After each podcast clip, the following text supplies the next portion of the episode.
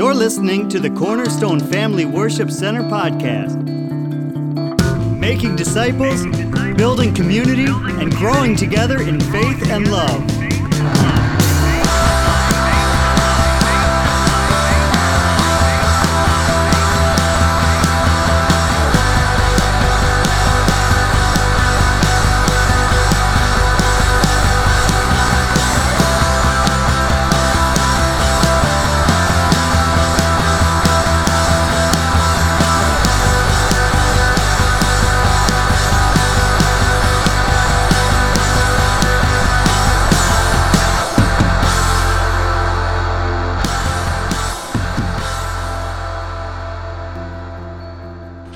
So we are in our series, Living Your Life in Overcoming Power. Amen.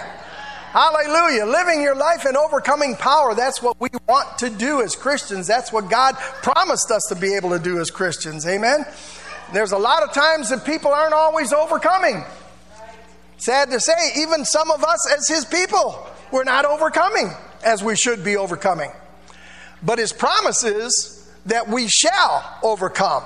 So we got to find out what connects overcoming to being his people and what makes his people to be those overcomers. Amen? And that's his word. We've already talked about that a couple of weeks. We talked about the word of God, the power of the word. Last week we talked about the power of the blood.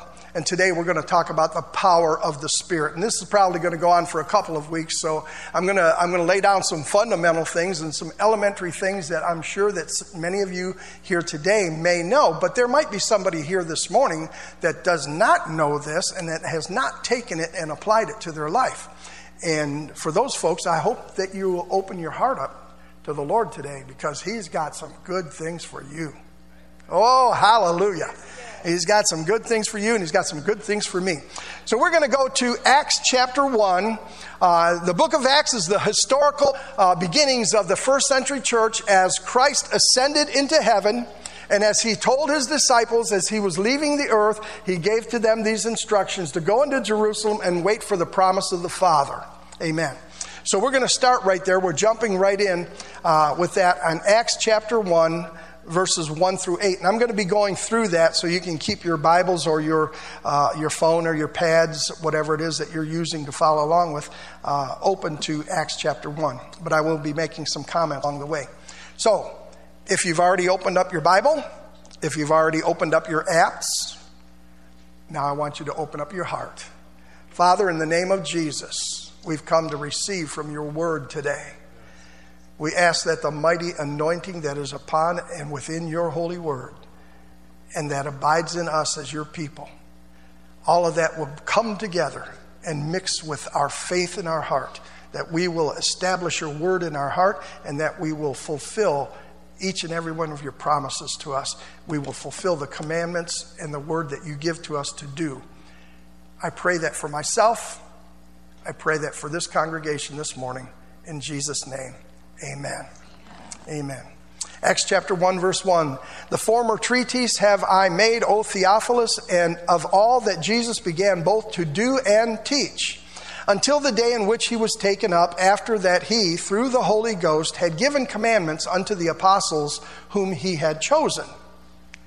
To whom also he showed himself alive after his passion by many infallible proofs, being seen of them forty days and speaking of the things pertaining to the kingdom of God.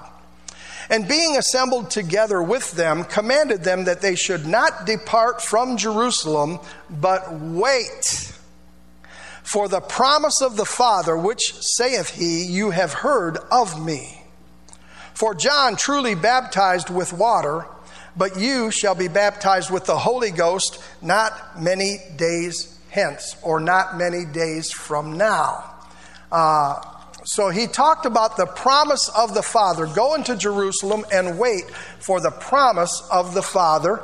And then he mentions John the Baptist. Uh, so uh, Matthew records slightly different wording.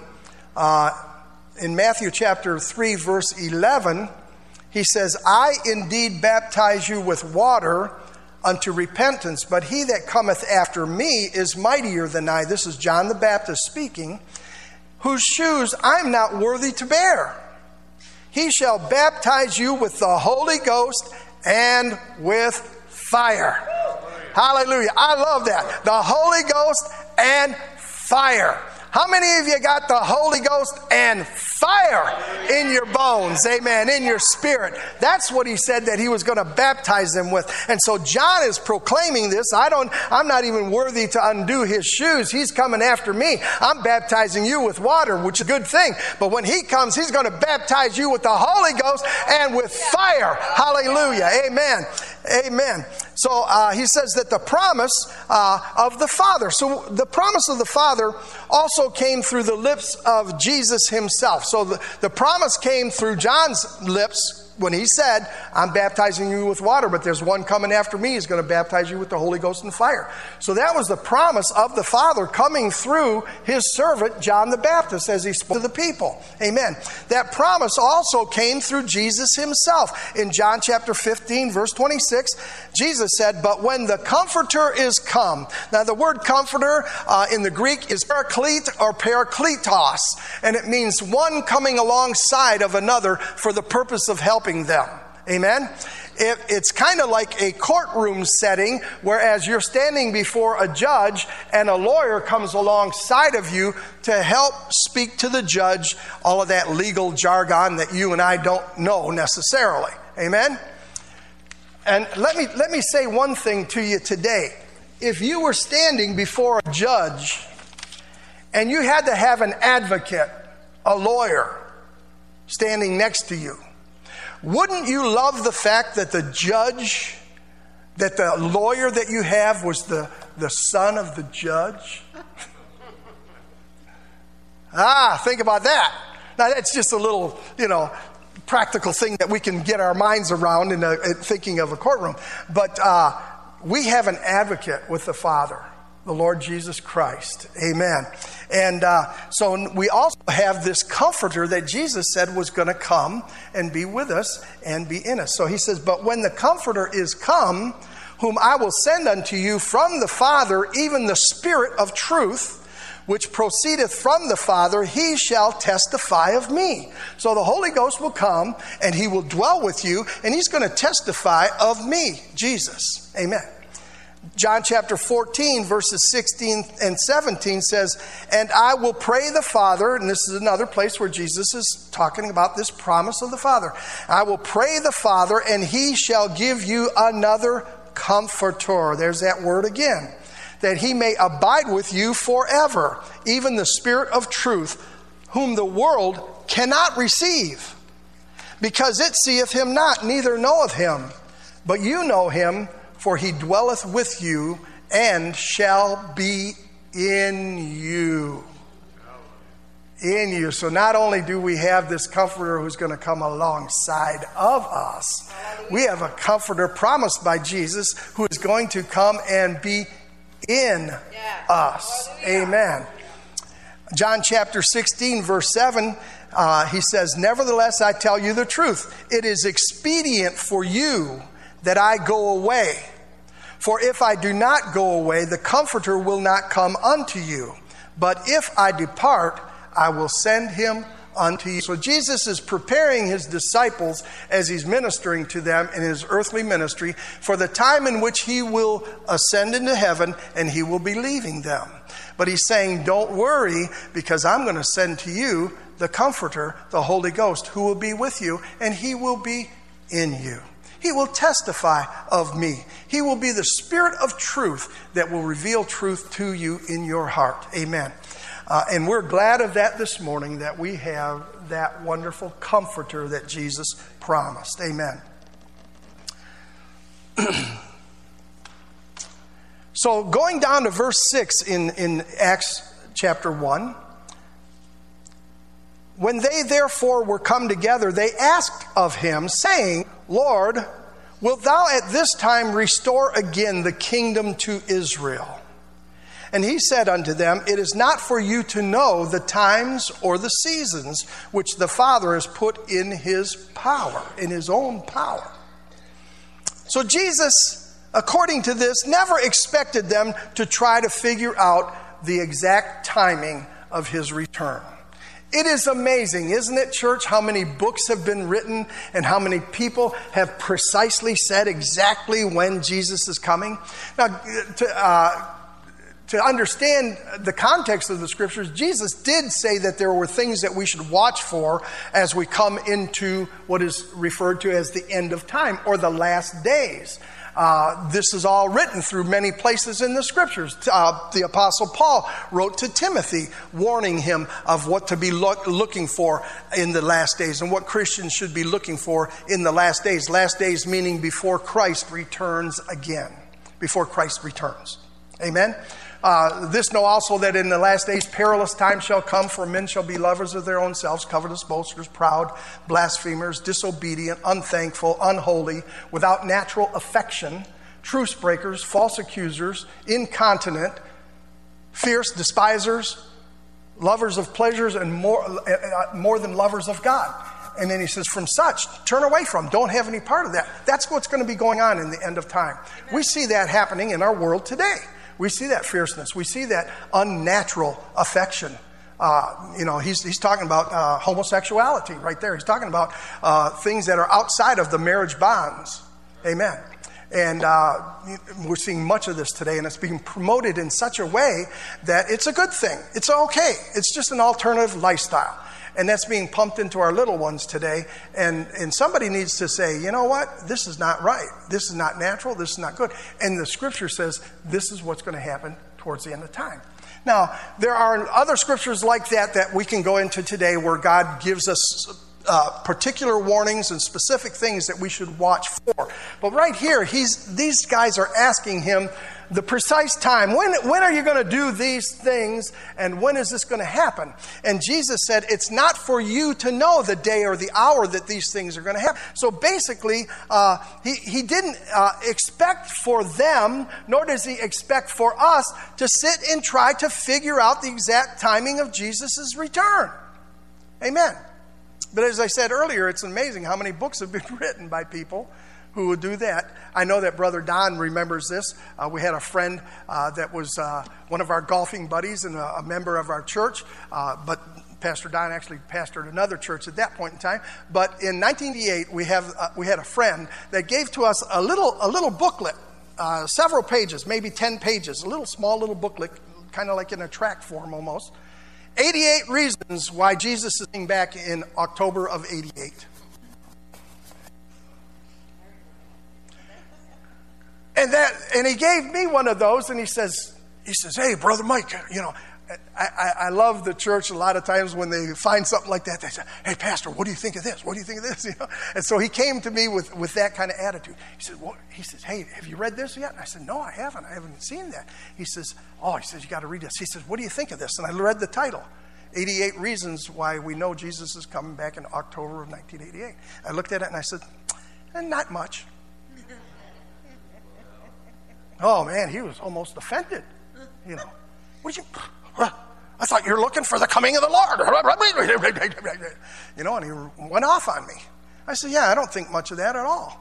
Jesus said, No man will know the day or the hour. And you're going to tell me that this man knows the day and the hour? That's anti scriptural, anti biblical. Sorry, I'm not going for that. I'm sticking with the Bible. Amen. Hey, everybody say that with me. I'm sticking with the Bible. Amen. Sticking with God's word. Amen. Funny thing about that, Jesus never came in 88. But people were buying that booklet up like crazy. That guy got rich off of that one. Thank you very much. My next point. In 89, you can't you, you almost can't just make this stuff up. In 89, he came out with another booklet and it's still sold in the Christian church. He missed one thing. And Jesus is coming now in 89. Well, 89 has come and gone, and we're still here. Jesus hasn't returned, has he? Some, amen, he's coming. And I can guarantee you this his coming today is nearer than the time that that guy wrote that book. That's, that's a fact because we know that time is ticking and we are drawing near, nearer all the time to the coming of the Lord. But the point that I'm making here in this is that the Lord does not want us to get all wrapped up in the timing of when He's coming, but He certainly would have us to make sure that we and our families and our friends and even enemies that you have along the way are prepared for His return. That's the important thing. Amen? That we're ready that we're ready for his return. So Jesus says to them, he said, that's in the Father's, uh, in the Father's will. He'll let you know that when it happens. He says, don't be worried about that. But look at 8. He says, but you shall receive power. After that, the Holy Ghost is come upon you, and you shall be witnesses unto me, both in Jerusalem and in Judea and in Samaria and unto the uttermost part of the earth. Power, dunamis it's the same word that we get our word dynamite from, or dynamo. And it's inherent power within us, able to reproduce itself. Yes. Amen. Praise God. Uh, hallelujah. God is inside of you. I said that uh, last week, I think it was. Think about that thought. The Almighty God, the creator of heaven and earth, lives inside of you once you receive Him as your Lord and your Savior. What an awesome thing. Amen. So he says, You shall receive power after that the Holy Ghost has come upon you, and you shall be my witnesses. The word witnesses there in the Greek is martos, and it's the same word as martyr. So you shall be my witnesses. We all love that word, but thinking about it in the terms of the Greek, you shall be my martyrs. Wow, that's a little bit different. And no doubt he was letting them know and us know, and anybody who bears the name of Christ, that it may be our physical bodies, even, that we will lay down for the sake of the Lord Jesus Christ. And many have from that very day to this. All of the apostles, almost every single one of them, died by the sword or by crucifixion or by being torn apart by uh, wild beasts or whatever. Uh, all of the first century Christians knew what persecution was. And today, remember a few years ago, uh, these ISIS guys that had, what, 11 guys in orange, in orange uniforms and they cut their heads off? And they put it on, I think it was YouTube or they got it on the internet somehow, some way, but then it was shut down real quickly. Some of you may have actually seen it because they, they showed it. I, I personally believe that it ought to be on the internet and every one of us ought to see it. Yes. We all ought to see that because when we think of people being killed for the sake of Christ, it's over there, it's over there, it's way over there. It's, you know, it's in the back of our mind. But when you would be confronted with actually seeing them cut off the heads of people who name the name of Christ, it, it does something else to you. Amen? It's kind of like when, uh, uh, if you take a little baby, these babies that are being aborted, hold it in your hand, yeah. an aborted baby, and look at that aborted baby and say, This little child should have never lived, so it's okay. Or you would look at that little child and say, My, my, my God, what, ha- what are we doing? Amen. And pictures of that kind of register in our brain that way. But when we just talk about it as a thing out there, it, it doesn't have that, that, that impact. Amen? So, uh, thinking about this word witness and being a martyr, so we may even be called upon to give our lives for Christ. Well, the good thing about those 11 guys, or how many there were, that gave their life to Jesus uh, uh, and said, Yep, we're not going to deny Christ, cut off our heads if you want to. There was one there that wasn't a Christian that said, because of their stand, they must have something. I want what you guys have. And gave his life to Christ and was also beheaded. Amen. Think about that the power of their witness. We're going to be talking about that in the weeks to come the power of your testimony. Amen? But, uh, but he says, You shall be my witnesses. So we may even have to give our life for Christ. We need to think this through. We may have to literally lay down our physical life. But for sure, we need to die to ourselves daily, as the Apostle Paul said. I need to die to this old fleshly, carnal mind, this carnal way of thinking, this secular way of thinking, thinking, this worldly way of thinking. I need to die to that each and every day. Amen. And so we're either going to be a martyr spiritually speaking, or we may be one even physically uh, down the road. But he's assuring them, he says, You are going to receive power after that the Holy Ghost comes upon you, and you shall be able to go through whatever martyrdom you're called to go through. Amen. For the sake of Christ. Amen. So he tells them to go and wait in Jerusalem for this promise to come. Amen. And this is interesting.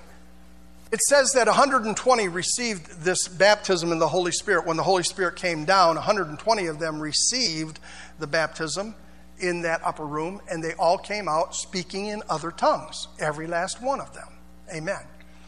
But this is pretty cool. He tells them to go into Jerusalem and wait for the promise of the Father. He didn't say, Go and wait tomorrow afternoon for the promise of the Father. Go and have a three day conference, a prayer conference, in an upper room and wait three days. He didn't tell them how long they were going to be waiting at all. He said, But you go there and you wait until that promise comes because he knows. he knows when that promise comes, you're going to know it, guys. When that promise comes, you're going to you're going to know what you have. You're going to know what has come among you. It will be the promise of the Father. Amen. So they go there and they're actually tarrying in Jerusalem for 10 days before that actually happened. Wow. Wow. Some have suggested that maybe they started out maybe with 500 people because we know that uh, the scripture says the, of the many infallible proofs that Jesus was raised from the de- dead, one of the things that Paul cites is that he was seen ab- among more than 500 brethren at one time. Amen. So it wasn't just a vision, it wasn't just a hallucination. It, you know, more than 500 people saw him at one time. So maybe they started out in, the, in this room with 500 people. Who knows? The scripture doesn't really say. But we know that by the time that the Holy Ghost did come, there was 120 of them in that upper room. And they all got filled with the Holy Ghost. Hallelujah. Amen. And they came, and fire too, and they came out speaking in other tongues. And all the people around them said, What in the world does this mean? What does this mean? And so Peter, who was fearful and ran for his life, just like all of the other disciples did, denied the Lord three times, and then finally, the rooster crowed. As Jesus said this was going to happen before this night's over, the rooster's going to crow, and you're going to have denied me three times prior to that. It happened just exactly the way that Jesus said it. And so here is Peter on this day of Pentecost when this happened. He comes out of that room a changed man. A changed man, because he goes from this weakling who's denying that he ever even knew Christ to standing boldly and proclaiming the Lord Jesus Christ as the Savior of the world, the Jewish Messiah, speaking to many people who uh, were not receiving his uh, his message necessarily. But I, am not going to read that whole thing, but uh, we know that this is the first uh, actual uh, sermon given after the church had received the baptism of the Holy Spirit. But then he comes down uh, in the 37th verse in the, in the second chapter of Acts, uh, where they all received. Okay? And uh, did, we didn't even read that, did we? Acts chapter 2. Uh, but it says that they were all in one accord in one place, waiting in the presence of the Lord, or waiting for the presence of the Lord, and suddenly the Holy Spirit came into the room, baptized them all with the Holy Ghost and fire. Amen. So Peter preaches this sermon, and then in verse 37 of chapter 2, he says, Now, it says there, Luke is writing this and recording it. Now, when they heard this, they were pricked in their heart and said unto Peter and to the rest of the apostles, Men and brethren, what shall we do? If all of these things that you just preached to us is the truth, then, then what, are, what should we do? Then Peter said unto them, Repent and be baptized, every one of you, in the name of Jesus Christ for the remission of sins, and you shall receive the gift of the Holy Ghost. For the promise is unto you and to your children and to all that are far off, even as many as the Lord our God shall call. So, this is God's gift to all who will receive it. God's gift to all who will receive it. Peter said, This is what you need to do. You need to repent of your sins and you need to be baptized and you need to follow after the Lord. And if you'll do that, you too will receive this gift of the Holy Ghost. So God's this God's gift. Think of it in this this term. That not only is he the, the person of the of, of the Holy Spirit dwelling in you, but it is a gift for us to be able to have such access unto Him. This is a gift that God gives to us. Uh, how would you like it if you wrapped up a beautiful gift for your child and he just refused to open it? You're sitting there and you're anticipating, oh man, they're just going to love this. Christmas time is a great time for, for all of that stuff, right? Wrap it all up, got it all neatly wrapped, and, and you know that it's something that, that's going to excite them, and you put the gift before them. They look at the package and they go, hmm. And you're anticipating them opening that package and getting excited about it. But they just, they just refuse to open it. Or he opens it and he shows no interest in what was inside of it. How would that make you feel, honestly, as a parent? Wouldn't that just cause your heart to just go, just deflate? I mean, it's all pumped up. It's like a big balloon inside of you. It's all pumped up, and you're waiting and you're waiting for, for him to just be excited about it, and then all of a sudden, you're deflated. Think of what the Almighty God is thinking when people despise this gift. Think about what God is thinking when he, when he offers this gift to all who will receive it. Anyone who wants it can have it by repenting of their sins, being baptized, following Christ, and opening their heart to receive it. But they don't, they refuse it. Think about how God feels about that. And, and He didn't just go down to the corner store. Come on, church. Jesus didn't just go down to Walmart, Kmart, Costco, Sam's Club. He didn't just go down there and purchase this gift that people refused to open. He sent his son to die on the cross for every one of our sins that we've ever committed. Blotted them out like they never ever happened. Gave to us the freedom from the bondage that we were in and he offers that to every living creature, every living being. And so many people refuse it. He paid a price. He paid a dear price for this gift that you and I can have. Wow, come on. How wonderful is this? How awesome is this? Amen. Jesus gave his life uh, for us to be able to have this precious gift. That's what, that's what Peter said. It's the gift. If you'll, if you'll repent and be baptized, re, you too will receive this gift of the Holy Ghost. Amen. The Holy Spirit is to play a major role in the life of a Christian. Too many times, uh, too many Christians relegate the Holy Ghost, His presence, His person, in their life as something that they can either do with or without. That's sad. But come on, it's true. It's true. And uh, a, lot of, a lot of times, people uh, who are Christians, they may have given their life to Jesus. Anybody who receives Jesus Christ as their Savior and their Lord has the Holy Spirit inside of them. Anybody. But we have to also know what the, the whole counsel of God is, and that there is a subsequent happening to your salvation that you can have, that God says that you can have, and that is the infilling or the baptism in the Holy Spirit.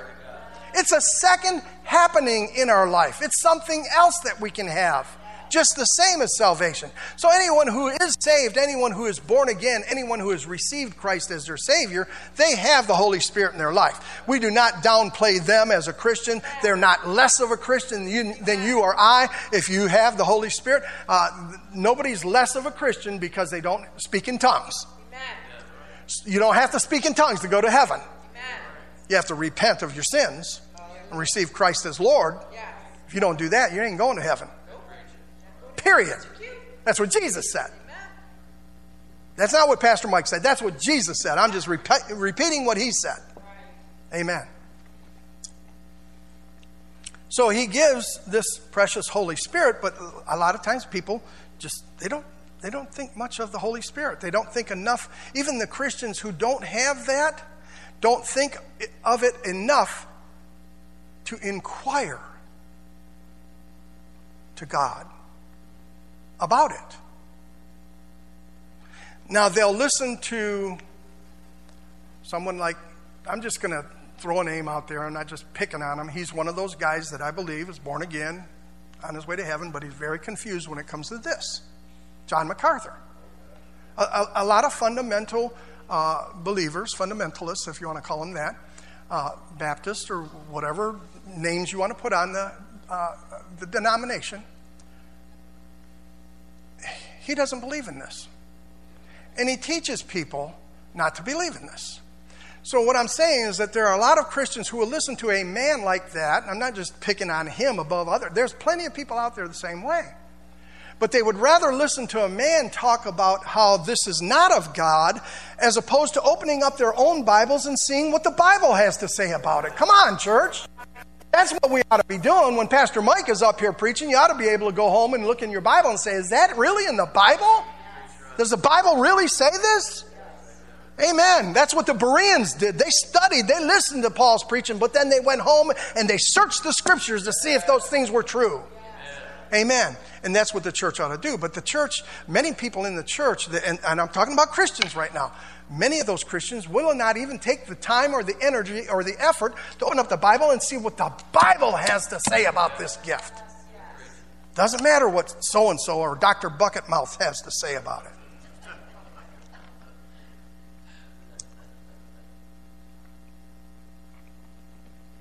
Jesus gave his life to give us this precious gift. That ought to be a thought that just is driven home in our hearts. Amen.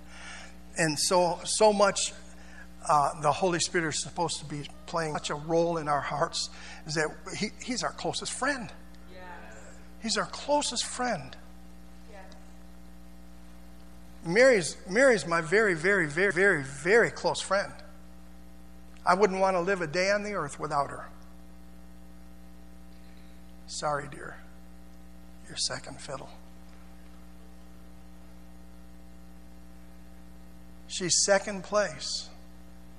My best friend is the Lord Jesus Christ, and He is living in my life and through my life through the person of the Holy Spirit of God.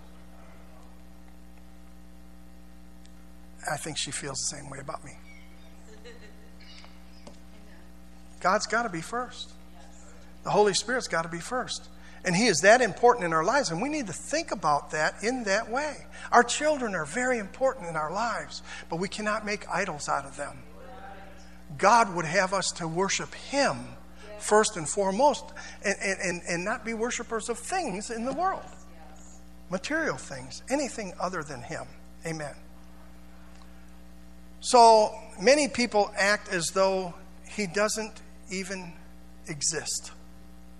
They, they believe in the Holy Spirit. If you ask that, I'm talking about Christians right now. Because somebody might listen to this podcast who's not here today, who might be a Christian, who might just turn in to find out what in the world they teach over at that cornerstone place. They'll hear this message. And so I'm talking to Christians right now. There are many Christians who act as if the Holy Spirit does not even exist. If you ask them if He's in their life, they'll say, Yes, I've received Christ and the Holy Spirit lives in my life. And that's about as far as it goes. They never check in with him. Amen. They don't, they don't look to him for guidance in their everyday affairs. They don't fellowship with him in prayer and in communion with him. They don't believe that he can speak to them. Really, I know Christian friends. I have Christian friends who just they look at you like a deer in headlights when you say that the Lord said this to me. Or the Lord spoke this to me. And they look at you like,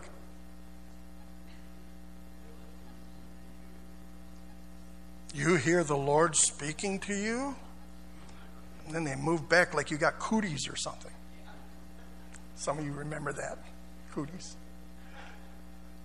They, you know, they just back away from you like, wow, man, you're a strength. You hear voices? I hear the voice of the Lord. Hallelujah. Jesus said, My sheep hear my voice. Amen.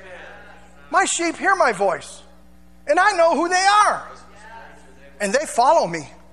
Amen.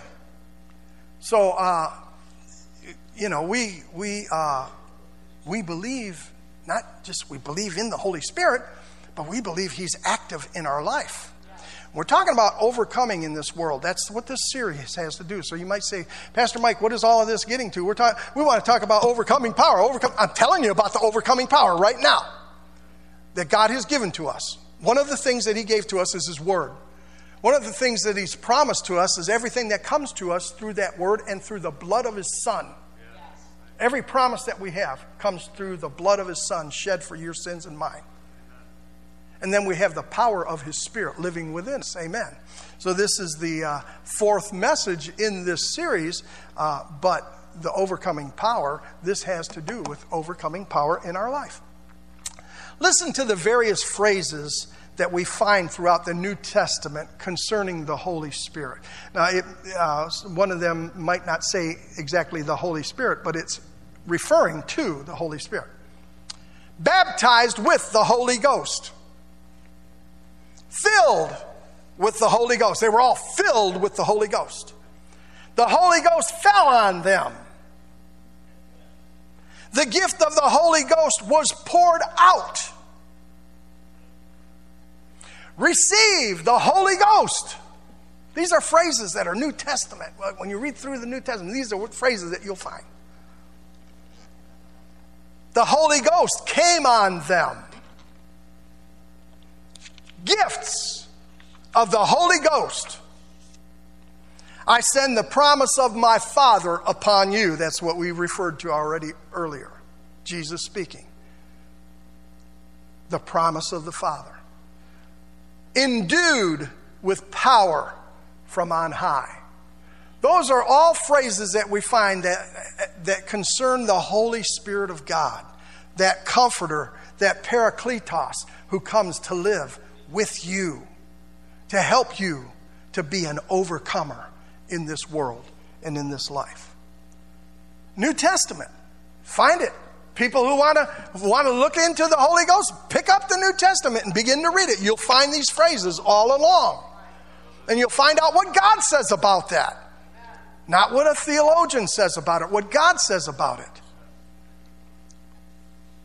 So I would say that the Holy Ghost is supposed to have a, a prominent place in the life of a believer based on all of these things that cause it to be stood out, that cause the Holy Spirit to stand out. And why is that? Because it is the gift that God has chosen to give to us so that we can be overcomers in this world. It's God's gift to you and I as Christians so that we can be overcomers in this world. Amen. The third thing that I want to talk about this morning is that the Holy Spirit is our helper in prayer. And this is really where we overcome, church. If we're not overcoming on our knees, we're not going to overcome. And what we need to learn to do is to press in that prayer closet and get away and get alone with the Lord and spend some time in His presence praying. And one of the greatest ways that we can pray is what God gave to those 120 people on that day the power of the Holy Ghost, the infilling of the Holy Ghost with the evidence of speaking in other tongues. Amen. This is what Paul said when he wrote to the, to the Romans in Romans chapter 8, verses 26 and 27. He says, Likewise, the Spirit, he's talking about the Holy Spirit. Likewise, the Spirit also helpeth our infirmities or our weaknesses, for we know not what we should pray for as we ought to pray. But the Spirit itself, and a better translation would be the Spirit Himself, maketh intercession for us with groanings which cannot be uttered. And he that searches the hearts knoweth what is the mind of the Spirit, because he maketh intercession for the saints according to the will of God. Amen. According to the will of God. The very best prayers that we can pray is praying in tongues.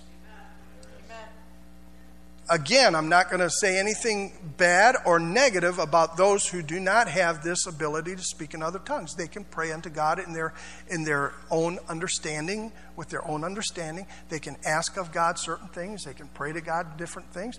God answers their prayers, not a problem. But there is something special about this that we're talking about today the speaking in other tongues. So I'm, I'm just trying to let you know if you're here today and you have not yet received this gift, you want this gift. You want this gift. You do not want to be a Christian who looks at God's gift and say, I, I don't need that.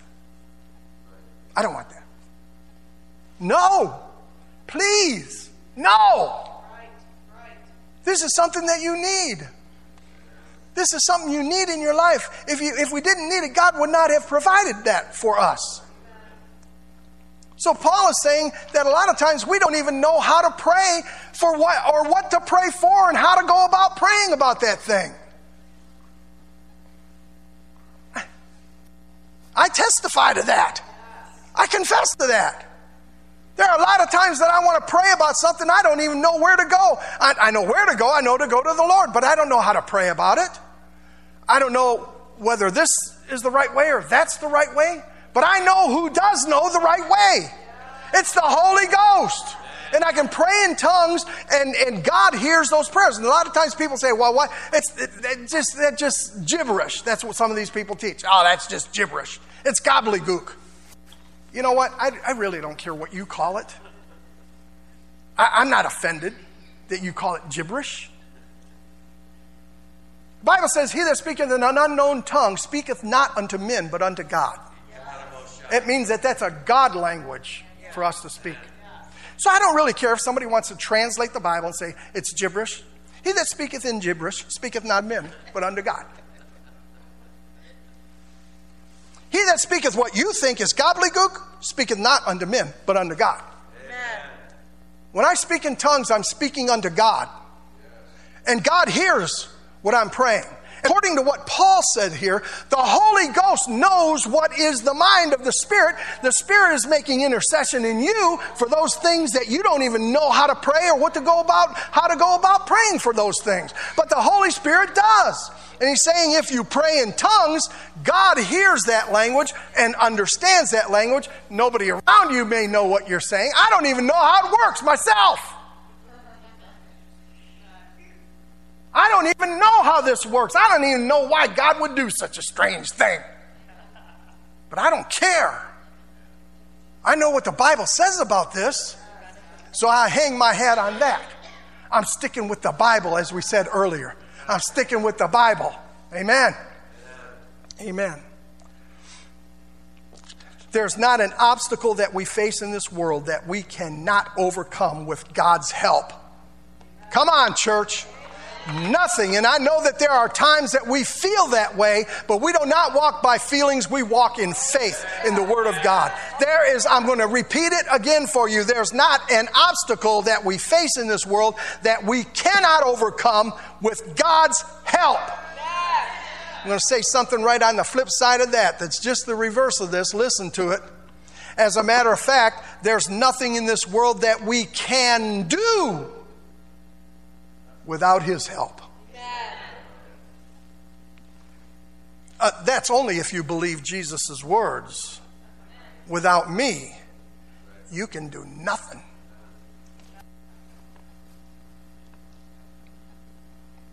And some proud, arrogant person would say, well, I go to work and I make money and I, I, I, I provide for my family and I put a roof over my head and I, I over their heads and I put food on the table for them. I, I, I, I, I, you just, just go sit in a corner and breathe for a minute if you want.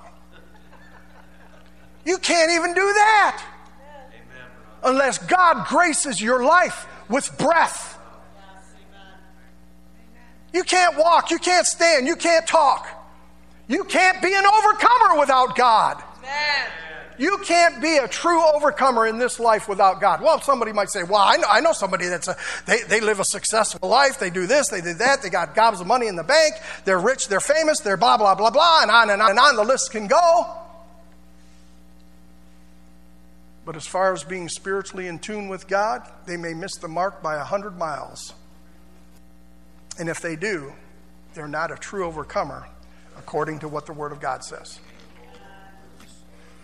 Amen. How many people have gone right straight to hell with loads of money? They're not taking it with them, I can guarantee you that.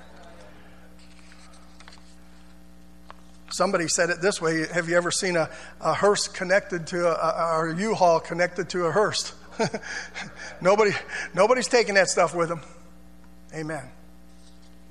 Jesus said, Without me, you can do nothing.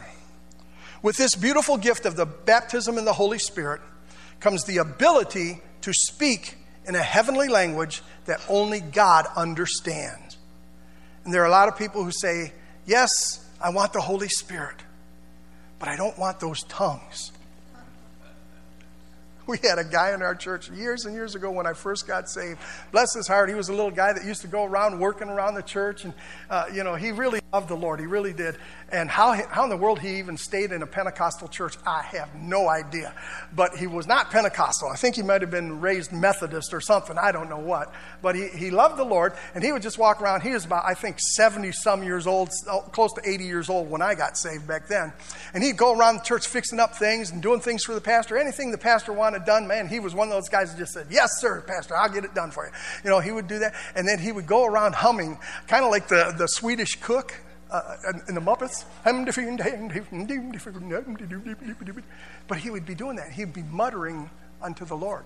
And he'd be praying and just doing joyfully whatever he was doing, Brother Ed. And, uh, and he would say stuff like sometimes he'd go, uh, I just don't, I, I, don't understand about that tongue stuff. I, I, I just don't, I, I don't understand that. And there are a lot of people like that. They, they want the Holy Spirit, but they don't want that tongue stuff. How often we come to God and tell Him that we want thus and so, but we don't want it this way.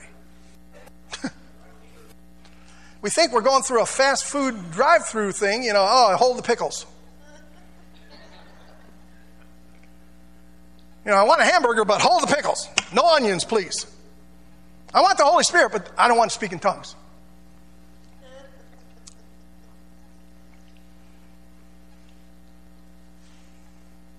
And there are a lot of people just like that. But I'm sorry, it comes with a package. If you want this baptism that these people receive, it comes with the package. But don't think it's odd, don't think it's weird. Just go with the flow. Read the Bible. Does it say it in the Bible? If it says it in the Bible, believe it, receive it, you shall have it. Amen.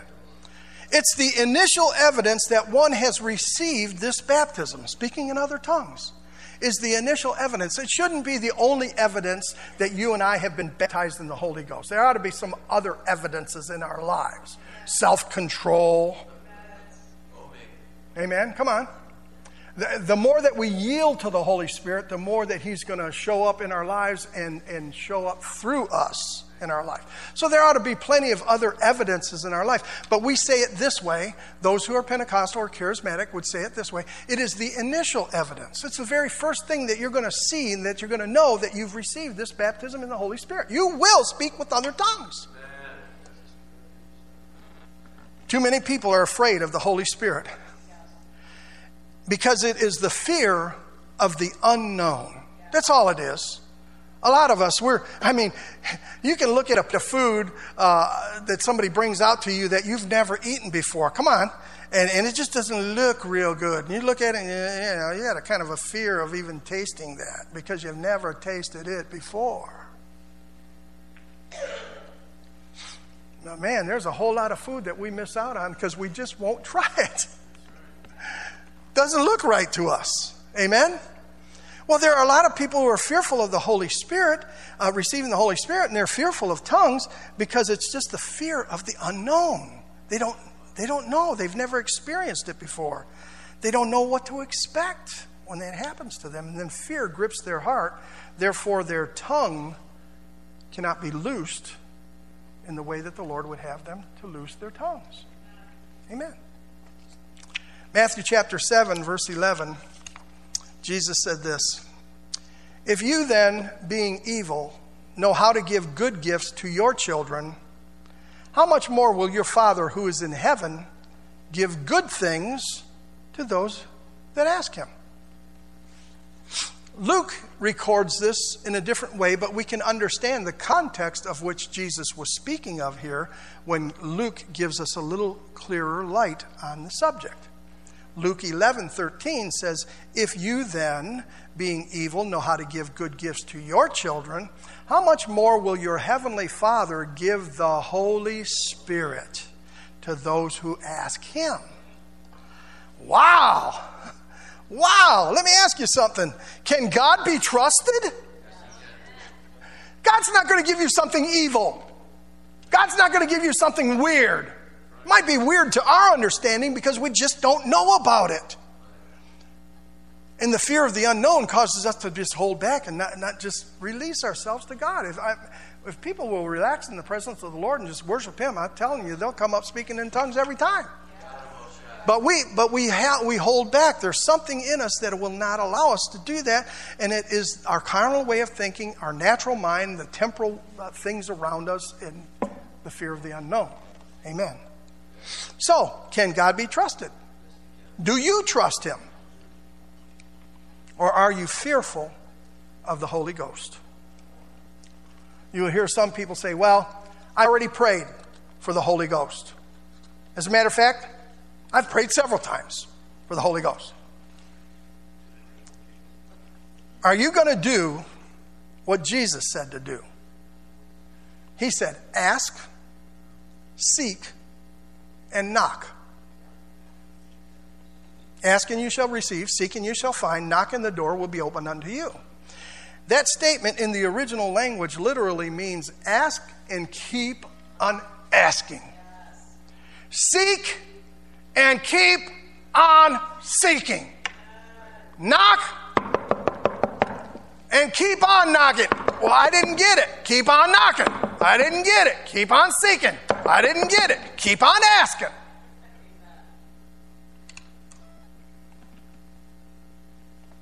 How long should I ask, Pastor Mike? Let me ask you this. If you were not born again right now, if you were not saved from your sins, how many times would you ask God to forgive you? I would ask Him over and over and over and over until I knew that I was forgiven. Now, we don't have to do that. I understand that. But I'm talking about your soul, your salvation of your soul. Would you just go casually about it and say, Well, I've already prayed that He would save me once and He never did, so. You're on your way to hell. you are on your way to hell. Well, I prayed three times already and He hasn't saved me. Still on your way to hell. How many times would you pray to be saved? I would keep on praying until I took my last breath to make sure that I was saved and with Him for eternity. We cannot, the point I'm making is, and, and, all we do have to do is breathe that prayer out to God, and He will come and swoop us up and save us in a second. That's all we have to do is pray it once. We don't have to beg God to save us. We don't have to beg God for the Holy Ghost either. But he says, ask and keep on asking, seek and keep on seeking, knock and keep on knocking. How long do we need to do that? Well, how long do we need to pray for Dennis to be healed completely and totally? Until he is. Right. Until he is, or until he goes to glory. One, one way or another, we're going to pray until that. Amen. We're going to ask and keep on asking. We're going to seek and keep on seeking. We're going to knock and keep on knocking. And it's the same thing with the Holy Ghost. If you prayed once or twice or five or ten times, keep on praying. How long should I pray, Pastor Mike, until you get it? Why? Because you're eligible. If you belong to Jesus, you are eligible. You are a candidate for this. And why would you not want to have that if God gives to you a prayer language that is powerful that will help you to be an overcomer in your life? Amen. Now, for those of you who have been baptized in the Holy Spirit, but you have not been praying in tongues like you know that you should, don't miss church next week. But I want to encourage us. This is not any condemnation to anybody who does not have the baptism of the Holy Spirit. This is not any condemnation to those of us who might not be using the, the wonderful gift of the Holy Spirit that He has given to us as often as we should. Amen? Come on. This is not a condemnation. This is, a, this is an elevation. This is a, an encouragement. This is a challenge to all of us to be the overcomers that God wants you and I to be. I don't want to, I don't want somebody to overcome me. I don't want this world to overcome me. I want to overcome the things of this world. And if He's given me the tools and the giftings and the proper things uh, that I need to overcome, I want all of it. I want every bit of it. Amen. The ability to pray unto God in tongues is the access to more power with God. Now, and again, I'll probably get into this a little bit more next week in, in more detail of it. But a lot of the denominational churches that I spoke of earlier who do believe in the Lord Jesus Christ and who do believe in salvation, most of those churches do not see what Paul is talking about when he talks about the gifts of the Holy Spirit. They don't see that operating in their churches. I'm sorry. I'm not picking on them. I'm just stating a fact. He that believeth and is baptized shall be saved. He that believeth not shall be damned. And these signs shall follow them that believe. In my name they shall cast out devils. They shall speak with new tongues. That's what Jesus said. They shall lay hands on the sick and they shall recover. And in a lot of those churches, they do not speak in tongues. They do not lay hands on the sick to see them recover. They do not do a lot of those things that, that Jesus said we would be able to do. How do all of those things happen? Where do those things come from? Look at a Pentecostal or charismatic church, and all of these things are operating in those churches. And I'm saying to you that this baptism that we're speaking about here is the doorway to those gifts being operable in our lives. Woo, come on, church. All we got to do is believe these things, and we put them into practice, and we will see things happen. We've seen many, many people be healed. We've seen many people be, be delivered and set free. We've seen all kinds of things that Jesus said would happen if we believe. Well, we don't see that in our church. Well, you don't believe that in your church. These signs follow them that believe. Our preacher doesn't preach those things because your preacher doesn't believe those things. The ability to pray unto God in tongues is the access to more power with God. The practice, these are two separate things, the practice of praying in tongues will help to make you an overcomer in this world. Hallelujah. Come on. It, there's two different things that I'm saying here the ability to pray unto God in tongues is the access to more power. But the practice, the, but the doing it, the practice of praying in tongues will help you and me to be an overcomer in this world. Why? Because all of the prayers that we're praying in tongues, they are perfect prayers. They're exactly what God is wanting to hear from you because the Holy Spirit is making intercession in you and through you unto the Father. And the Father knows exactly what you're praying about. Even when you don't know what to pray about, what you don't know how, and how you don't know how to pray about it. He does. There's a difference between having the access or the ability to something and then the practice of using that thing. Amen? You can have access to the vehicle, which give, give you more power, but if you don't use it, what good is it to you? What good is it in your life? This is a vehicle that God has given to us. It's a gift that He has given to us. If you've not received the, this gift since you believed, that's what Paul said to those guys in the book of Acts, chapter 19. He came upon 12 people who were disciples, followers of the Lord followers of the Lord. He says, Hey, have you received the baptism in the Holy Spirit since you believed? I said, Well, we, we haven't even heard whether there be such a thing. He laid his hands upon them and they received, and the Bible says, and they spoke with other tongues. And even in that instance, it says, and they prophesied. They spoke with other tongues and they prophesied. So if you've not received this gift since you became a believer, then open up your heart to receive it. If you're one of those people that said, Man, I already prayed for this five times, never received it, pray again. Pray some more. Pray until you receive. Amen. If you have received it, be sure that you're putting it to use in your life. It is overcoming power for you.